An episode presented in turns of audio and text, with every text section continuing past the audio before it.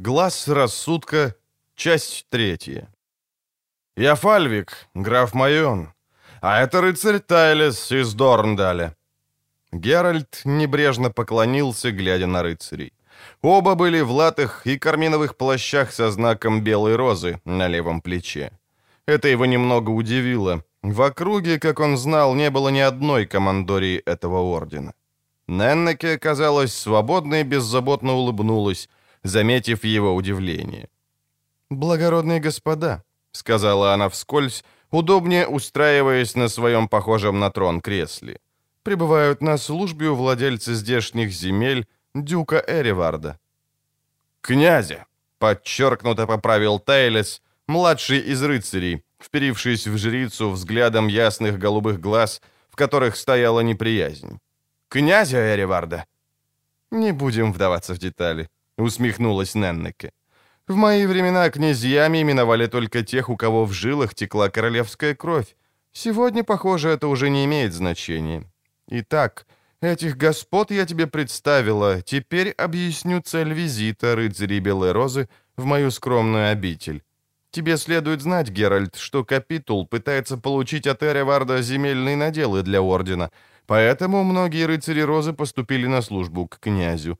А много здешних, как, например, Тайлес, присягнули ему и приняли красный плащ, который, кстати, ему так к лицу». «Такая честь!» Ведьмак поклонился так же небрежно, как и раньше. «Не думаю», — холодно проговорила жрица.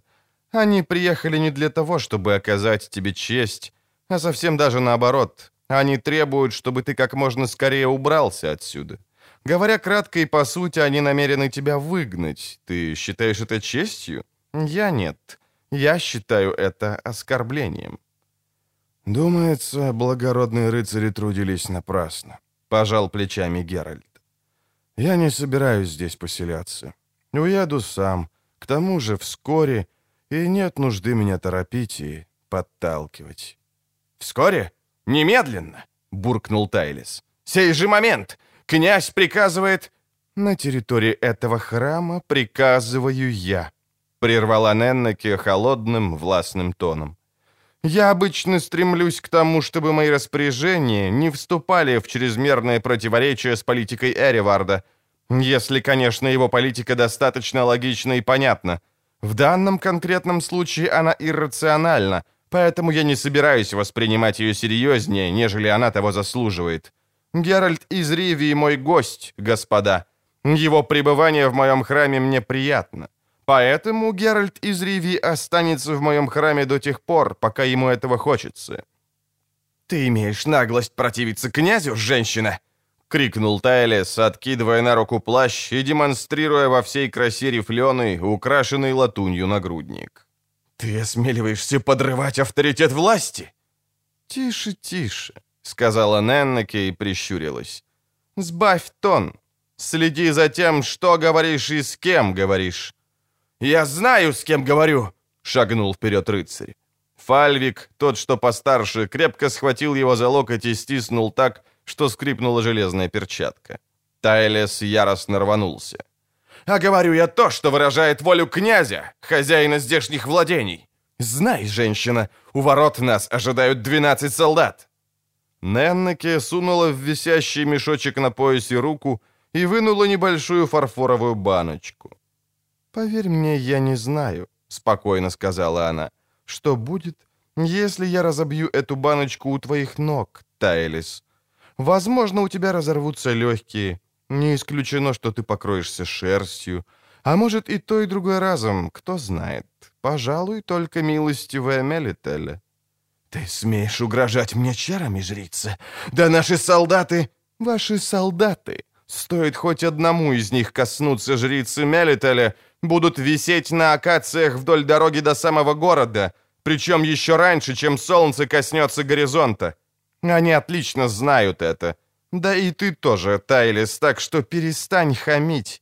Я принимала тебя, сопляк, прости господи, обкаканный, и мне жаль твоей матери, но не искушай судьбу, не заставляй меня учить тебя хорошим манерам». «Ну ладно, ладно», — вставил ведьмак, которому все это уже надоело. Похоже, моя скромная персона может стать причиной серьезного конфликта, а я не вижу повода потворствовать этому. Милздарь Фальвик, вы кажетесь мне более уравновешенным, чем ваш спутник, которого, как я вижу, заносит по молодости. Послушайте, Милздарь, я обещаю вскоре покинуть здешние места, через 2-3 дня. Заявляю также, что не собирался и не собираюсь впредь здесь работать, выполнять заказы и принимать поручения. Я тут не в качестве ведьмака, а просто как честное лицо». Граф Фальвик глянул ему в глаза, и Геральт сразу понял свой промах. В глазах рыцаря Белой Розы таилась чистая, невозмутимая и ничем не замутненная ненависть. Ведьмаку стало ясно, что выбрасывает и изгоняет его вовсе не дюк Эревард, а Фальвик и ему подобные. Рыцарь повернулся к Неннеке, уважительно поклонился и начал речь. Говорил он спокойно и почтительно. Говорил он логично, но Геральт знал, что Фальвик лжет, как сивый мерин. «Почтенная Неннеке, прошу простить меня, но князь Эревард, мой сеньор, не желает видеть в своих владениях ведьмака Геральта из Ривии. Неважно, охотится ли Геральт из Ривии на чудовищ или полагает себя частным лицом. Князь знает, что Геральт из Ривии частным лицом не бывает. Ведьмак притягивает неприятности, как магнит железной опилки. Чародеи возмущаются и шлют петиции. Друиды в открытую грозятся. Не вижу оснований заставлять Геральта из Ривии страдать от разнузданности здешних чародеев и друидов», — прервала жрица. «С каких это пор Эреварда стало интересовать мнение тех и других?» «Довольно болтать», — поднял голову Фальвик. «Или я выражаюсь недостаточно ясно, почтенная Неннеке. Тогда скажу так ясно, что яснее некуда. Ни князь Эревард, ни капитул ордена не намерены ни дня терпеть в Элландере ведьмака Геральта из Ривии, известного как Мясник из Блавикена». «Здесь не Элландер», — вскочила с кресла жрица. «Здесь храм Мелителя, а я, Неннеке, главная жрица Мелителя, не желаю больше ни минуты терпеть вас на территории храма, господа». «Милздарь Фальвик», — тихо произнес ведьмак, — «послушайтесь гласа рассудка. Я не хочу осложнений, да и вам, мне думается, они ни к чему. Я покину здешние места, самое большее через 3 дня. Нет, Неннеке, прошу тебя, помолчи. Мне все равно уже пора в путь. 3 дня, граф. Большего я не прошу». «И правильно делаешь, что не просишь», — сказала жрица, — прежде чем Фальвик успел ответить. «Вы слышали, парни? Ведьмак останется здесь на 3 дня, ибо таково его желание, а я, жрица Великой Мелителя, буду принимать его у себя эти 3 дня, ибо таково мое желание. Передайте это вашему Эреварду».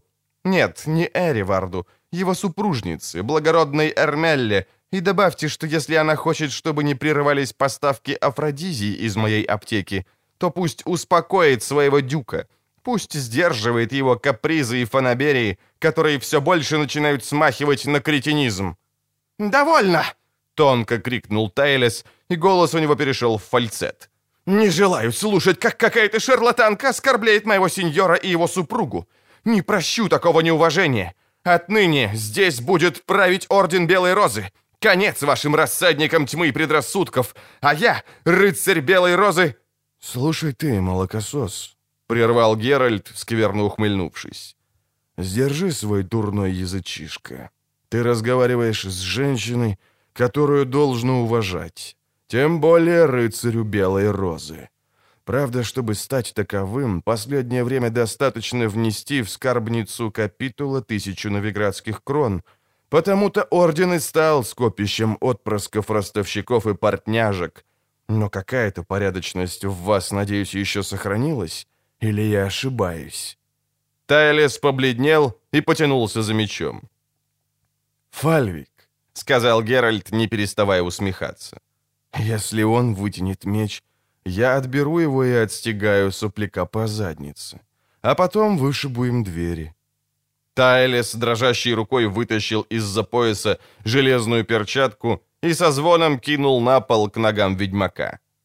«Я смою оскорбление ордена твоей кровью, выродок!» — взвизгнул он. «Вызываю тебя на поединок! Выходи во двор!» «У тебя что-то упало, сынок», — спокойно произнесла Неннеки. «Подними, пожалуйста. Здесь сорить не положено, здесь храм. Фальвик, уведи отсюда своего придурка, иначе это кончится несчастьем. Ты знаешь, что надо передать Эриварду. Впрочем, я напишу ему личное письмо. Вы не вызываете у меня доверия. Убирайтесь отсюда. Найдете выход сами, надеюсь». Фальвик, удерживая разъяренного Тайлиса железной хваткой, поклонился, звякнув латами. Потом посмотрел в глаза ведьмаку. Ведьмак не улыбался. Фальвик перекинул через плечо карминовый плащ. «Это был не последний наш визит, почтенная Неннеке», — сказал он. «Мы вернемся». «Именно этого я опасалась», — холодно ответила жрица. «К несчастью».